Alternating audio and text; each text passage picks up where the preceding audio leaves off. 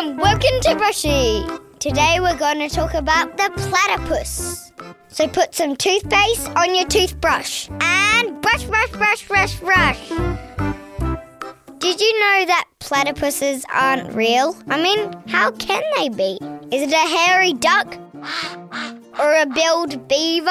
Or a fluffy duck otter?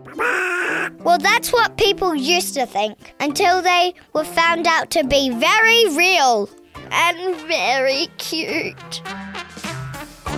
Although they look cute and cuddly, sometimes they can be dangerous. The male platypus can pack a platy punch with a venomous sting. Ouch! And it's on its back claw. The platypus can only be found wild in eastern Australia. And although they are Aussie as they come, you won't find them wearing singlets or flip flops. No way! The platypus are overdresses with two layers of fur for insulation and waterproofing. Oh, hello, Mrs. Platypus. What are you wearing tonight? It's Louis Platon, darling. Alright, spit and brush again. We got some platypus jokes up soon.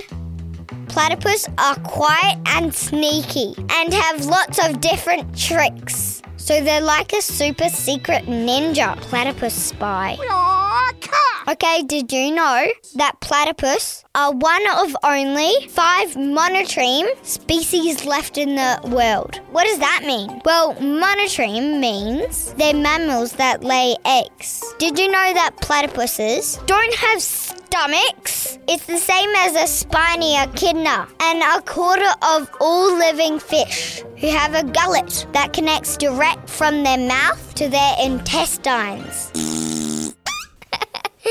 They look like a fluffy beaver duck otter. And they don't have a stomach. And they have puss in their name, but they're not a cat. What? I think the inventor of this animal needs to get some sleep. Alright, time for some jokes. What do you get when you cross a toilet and a platypus? A puttypus. what do you get when you cross a cat and a platypus? A puss puss. what do you get when you cross a platypus and a steamroller? A splatterpus. Oh, that's mean. All right, thanks for listening to Brushy. See you soon.